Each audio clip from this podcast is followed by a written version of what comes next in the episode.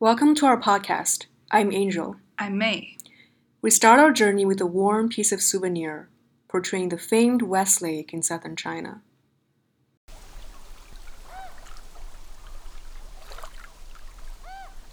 It's a parched piece of paper, inked with the outlines of adjoining temples and hills that span the background. Fifth of the ten sides of West Lake, says the Chinese characters, invoking images of lotus flowers wavering in a summery breeze. The elegant Chinese script written over it reads October 13th, 1919. I write this as a souvenir for Mr. Bradberg, who eats at the same table as I do. Next to these words, we learn the name of the person who sent out this gift, our protagonist, Huang Yusheng. He was one of the first Chinese students to go to Lawrence, and he graduated in 1920. But how and why did he come here? And how does his personal history reflect the experience of American educated Chinese students and the history of Lawrence? It turns out that Huang was funded by a scholarship called the Boxer Indemnity Scholarship. According to a 1997 issue of Lawrence Today, Huang was one of the five Chinese students who studied at Lawrence in the 1910s, and all of them were sponsored by the same scholarship. Digging deeper into the historical background, we found out that the scholarship was a joint effort between China and the United States. It was established in 1907 President Theodore Roosevelt claimed that the scholarship would help China adapt itself to modern conditions, and that it was an act of friendship. However, the historical picture looked more complex than that. Why do you say that? First of all, for China, the scholarship was bound to be a bittersweet prize, because the funds used for the scholarship were from the excess of an indemnity paid by China to the US in the 1900s. When an anti imperialist rebellion broke out in China in 1899, the Eight Nation Alliance, which included Austria Hungary, France, and the US, invaded Beijing and demanded a lot of indemnity from China. For many Chinese, this was a shameful memory. More importantly, according to historian Michael Hunt, during the diplomatic negotiations for the scholarship, the Chinese government pretty much had no say in determining the form it was going to take, while in fact they wanted the funds to be used for other purposes. So people responded to this so called collaboration between China and the US in very different ways.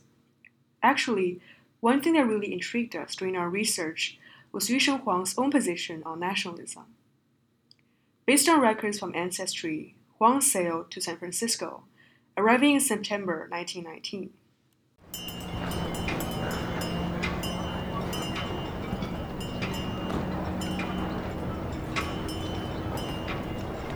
On the second day of his arrival, the San Francisco Chronicle featured a somewhat confusing article about nationalist protests that broke out in China. It seems like Huang was involved in a protest against the exclusion of Chinese students from a Japan China Friendship Society and was even arrested for it. This presumably happened before he came to the US, but it does show that Huang was very involved politically. After his stay in San Francisco, Huang went on to Lawrence. Apparently, he retained his interest in speaking out on his political opinions.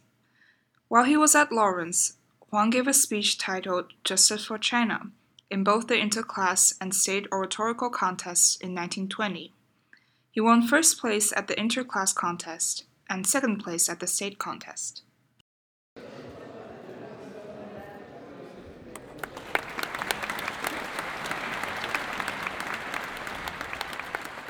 According to the Capital Times, his speech was a vital one for himself, and he won the audience with his sincerity.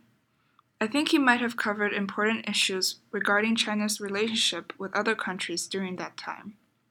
During the 1920s in China, students were protesting against the allegedly unfair treatment of China in the terms of the Treaty of Versailles. The precarious relationship between China and the West helps to explain Huang's interest in politics. Another example that demonstrates Huang's interests is a public exhibition that was held at Lawrence on October 10, 1919. In celebration of the eighth year anniversary of the Republic of China, Huang and another Chinese student appeared in native costume and exhibited articles of interest from their native land. The program read, Long live the Republic of China and long live the friendship between America and China. I thought the slogan is very interesting because it shows that while the exhibition was nationalist, it was also a celebration of the friendship between China and the US.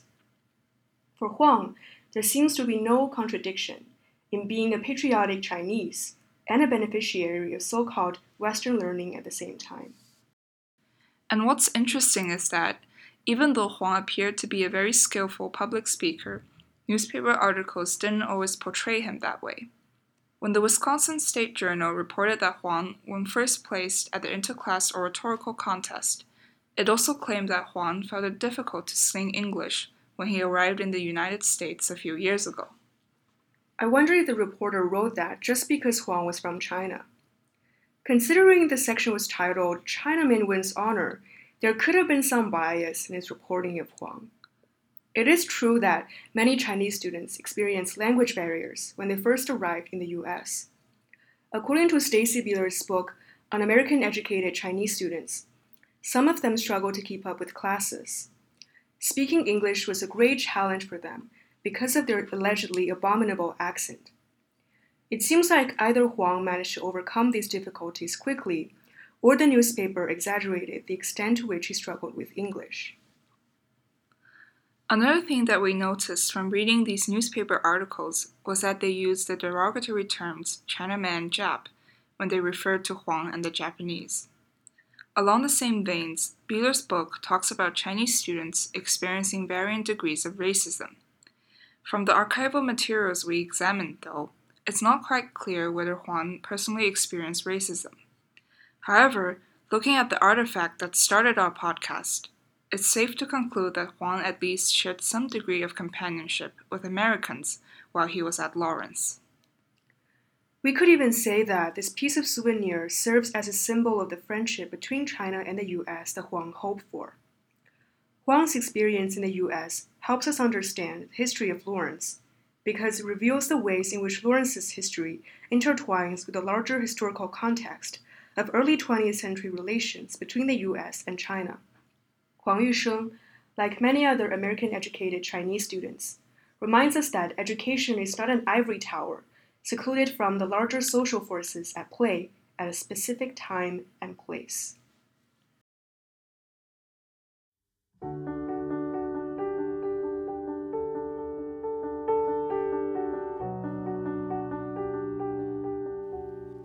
Finally, we would like to thank the Lawrence librarians, Gretchen Revie, Erin Dix, and Andrew McSorley, for providing much appreciated help with our research and recording.